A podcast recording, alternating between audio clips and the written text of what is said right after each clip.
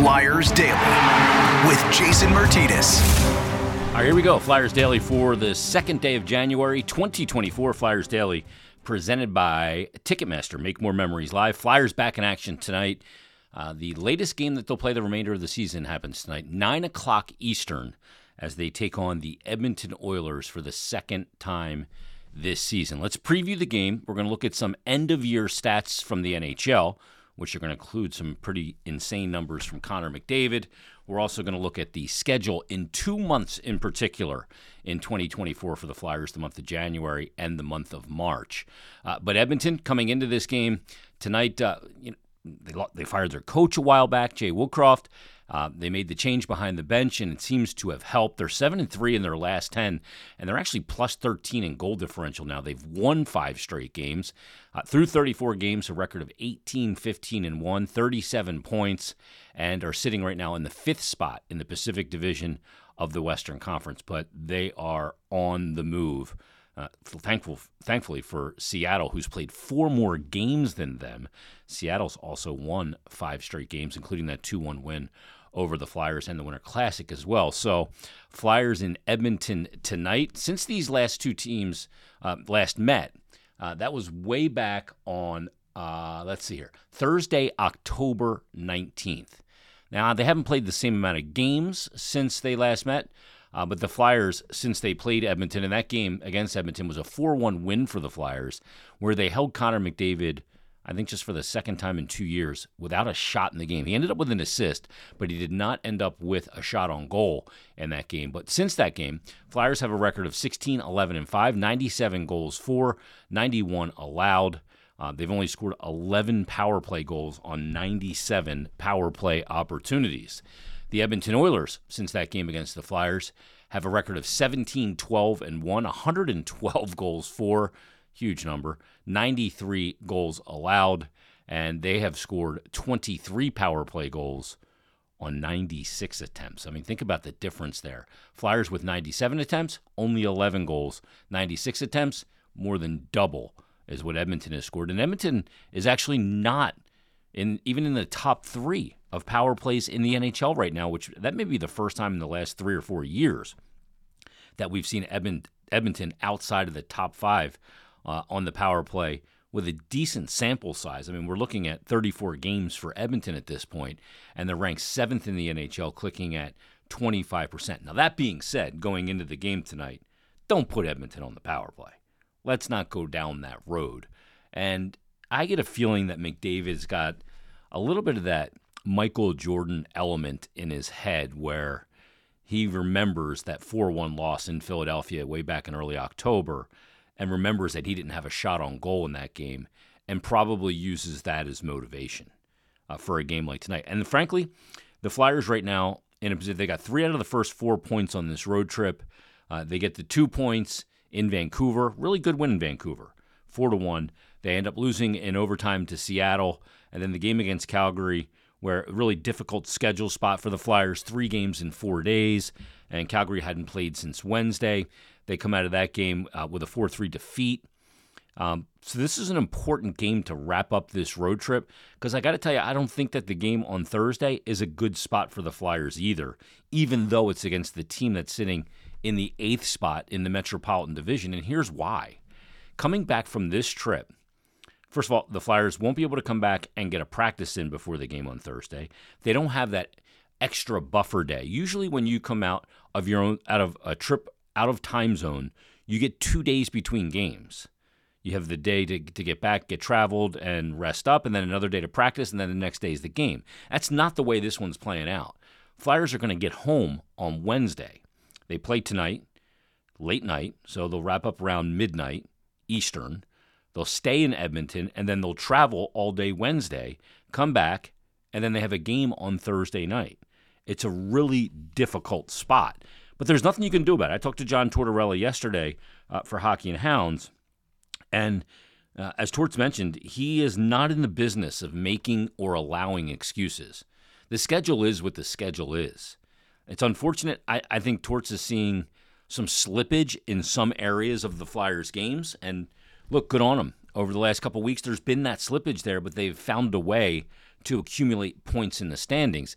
But when that slippage happens for a team and a coach recognizes it, the coach wants to get his team on the practice ice to reinforce some habits, reinforce some structure, and get back to some of those elements. The fact of the matter is, Flyers don't have time to practice. They don't. There's so much of the season uh, at this point in the year for a team like the Flyers and many of the teams is managing their energy to maximize what they can give you when it matters, when the games take place. The, Flyers right now simply don't have open times to practice. When I look at the schedule ahead this week, the game tonight in Edmonton, 9 o'clock, travel day on Wednesday. It's a pretty, probably a three and a half, four hour flight to come back to Philadelphia from Edmonton. Then Thursday, it's Wells Fargo Center, 7 o'clock game against Columbus. They'll get a practice in on Friday and then they'll play on Saturday in the afternoon, one o'clock game, uh, mandatory NHLPA day off on Sunday. Then you play Pittsburgh on Monday. So that's basically the next week. You've got one practice in there.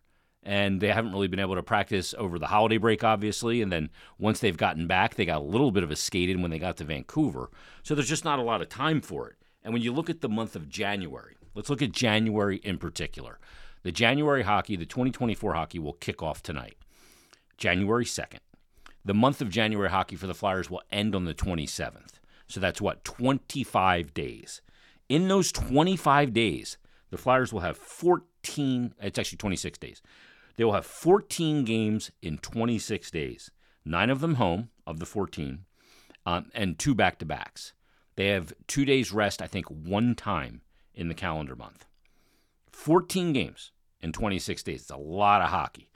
Then you have the All Star break after that, which is good. They'll, that, that's a good time. And and look, when they come back after the All Star break, they, they basically play every other day in the month of February the 6th, the 8th, the 10th, the 12th, the 15th, two days off there. 17th, 21st, two days off. 24th, another two day break. But then they play the 24th and 25th and the 27th, so three and four. And then you get to the month of March, which is going to be probably their busiest month of the year. In the calendar month of March, from March 1st to yours truly's 52nd birthday on March 30th. 30 days, 30 days, 15 games. So it breaks down to being a game every other day because there's only one back to back. In those 30 days, seven home games in of the 15, eight road games. Boy, it, it and not to mention the fact that the NHL trade deadline's mixed in there as well. So there's just not a lot of time to practice. But again, in talking to Torts yesterday for Hockey and Hounds, not in the business of of allowing excuses like the schedule to get in the way. And this is going to be a period of time without a lot of practice, with games that mean an absolute ton to find out a lot about your team. They've put themselves with the, the record they have so far this year. The record 36 games played, 19, 12, and 5. They're in the third spot in the Metro. They're plus 10 in goal differential. They've lost their last two, 5 2 and 3 in their last 10. They've been good on the road, 11 5 and 4. Need to be better at home, where they're 8 7 and 1. And they need to, they've put themselves in the position where these games really mean a ton. When you look at the second spot in the Metropolitan Division, that's the Carolina Hurricanes, who are one point up on the Flyers, but have played one more game. So the Flyers have a game in hand. 44 points for the Canes. The seventh spot in the division is the Pittsburgh Penguins, who've played 35 games, one less than the Flyers, and they've got 40 points. So there are four points separating the second spot and the seventh spot. That is incredible. The Devils are sitting there tied with the Penguins, 40 points. The Capitals are tied with the Penguins and the Devils with 40 points, but have played one less game. The Islanders and Flyers each have 43 and 36 games. And like I mentioned, Carolina's got uh, 44 points in 37 games. This is the meaningful hockey where you can find out a lot of character information about your players. Last year, we saw some players have a really good second half. Morgan Frost, Owen Tippett, uh, Noah Cates, and others had a really good second half. Those games didn't mean a whole heck of a lot. They weren't in a situation in the standings like this. A couple of losses in a row, you go, your scoring dries up, or your playmaking dries up, or you make some mistakes that cost you and that can slip you from the second spot in the division to the seventh spot like that. So quickly. These games mean an absolute ton. And how the players, and in particular the younger players, react. You can't just rely on Sean Couturier and Travis Konecny to pull you out night in and night out.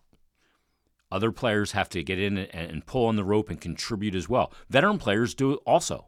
Cam Atkinson's gone 21 games without a goal. He's got 62 shots on goal without scoring one. I guarantee that's the longest streak of his NHL career 62 shots without scoring a goal and 21 games. It's it look, the other thing too, there's guys down in Lehigh Valley that are pushing. Guys like Samu Tuomaala is having a very good year. We've seen Olle Lycksell be called up. We could see other guys. We could see guys on the blue line get called up. And how players react in this in this situation with so much meaning to every game and every standings point and how they react to it is going to be very very telling. And then you're going to couple that Torts actually brought this up for Hockey and Hounds as well with the distraction that comes with the trade deadline. You know, guys' names start getting out there. How do they react to that? You know, you, you want to be a player or a team or a group in the locker room and the coaching staff that just stays focused on what you can control. But those are real world human things that players have to deal with. You could be traded at the drop of a dime. You could be packing your bags to go on a road trip to uh, Boston, but then find out that you've been traded to Minnesota. you, you, suddenly, what you packed for Boston isn't what you need for Minnesota. And your whole life gets rooted upside down how they're going to react to all of this is going to be incredibly, incredibly telling. And we're going to learn a lot about players in stressful situations, competitive, stressful sport. That's when you can learn the most. That's the best part of the first 36 games of this year is that the team has performed well enough to to to kind of set the table for these games that mean so much over the next couple of months.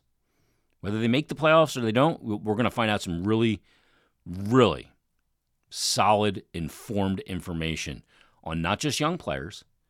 I think a big part of it's too trying to see how Cam Atkinson rides this out.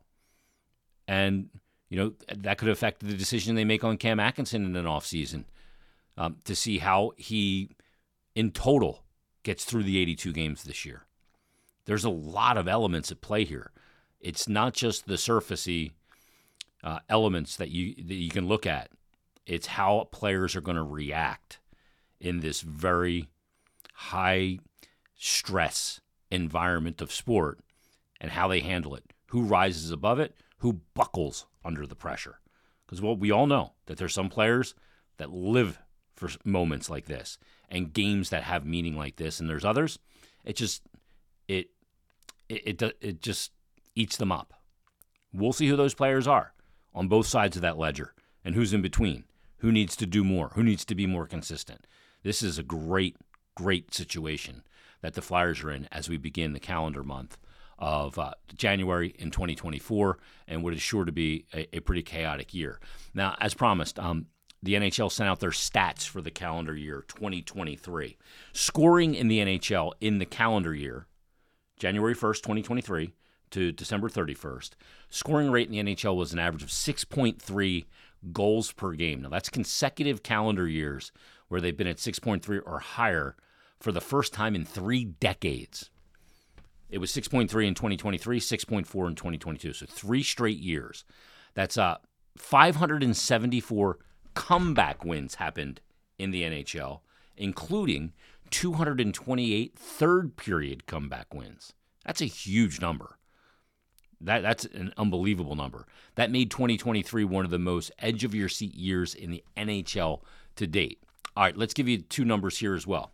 Hat tricks. There was 100 plus hat tricks in the calendar year of 2022 and 2023. First time in 30 years. That's that's incredible.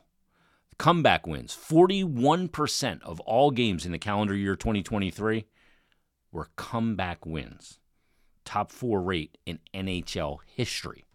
That's incredible. You got to be a team that can come from behind and snatch the two points. One of the guys that we'll see tonight, we know McDavid puts up otherworldly numbers. He paced the NHL with 149 total points in 2023, 129 regular season points plus 20 more in the playoffs, and he became the fifth player in NHL league history to finish as the outright leader in goals, assists, and points during a single season and match the NHL record uh, by claiming four individual awards in one campaign. McDavid became the first player since Gretzky to finish with the most total points in three straight calendar years. Now, he's done it in three straight calendar years. Gretzky did it in eight. That's how absurd that number is. Esposito did it in six. Guy Lafleur did it in five. Gordie Howe did it in four from 1950 to 53.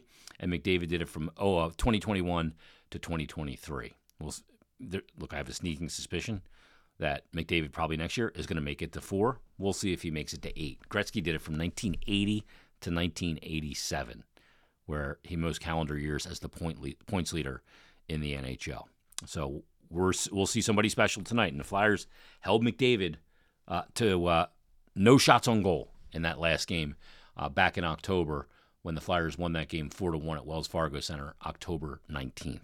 We'll see if they can duplicate the win and the four game road trip on a really good note tonight as Carter Hart returns home to Sherwood Park, Alberta, and face the team uh, that he rooted for as a kid growing up in that Edmonton suburban area. So, Flyers Oilers tonight. We'll break it down tomorrow. Join us then on a brand new episode of Flyers Daily.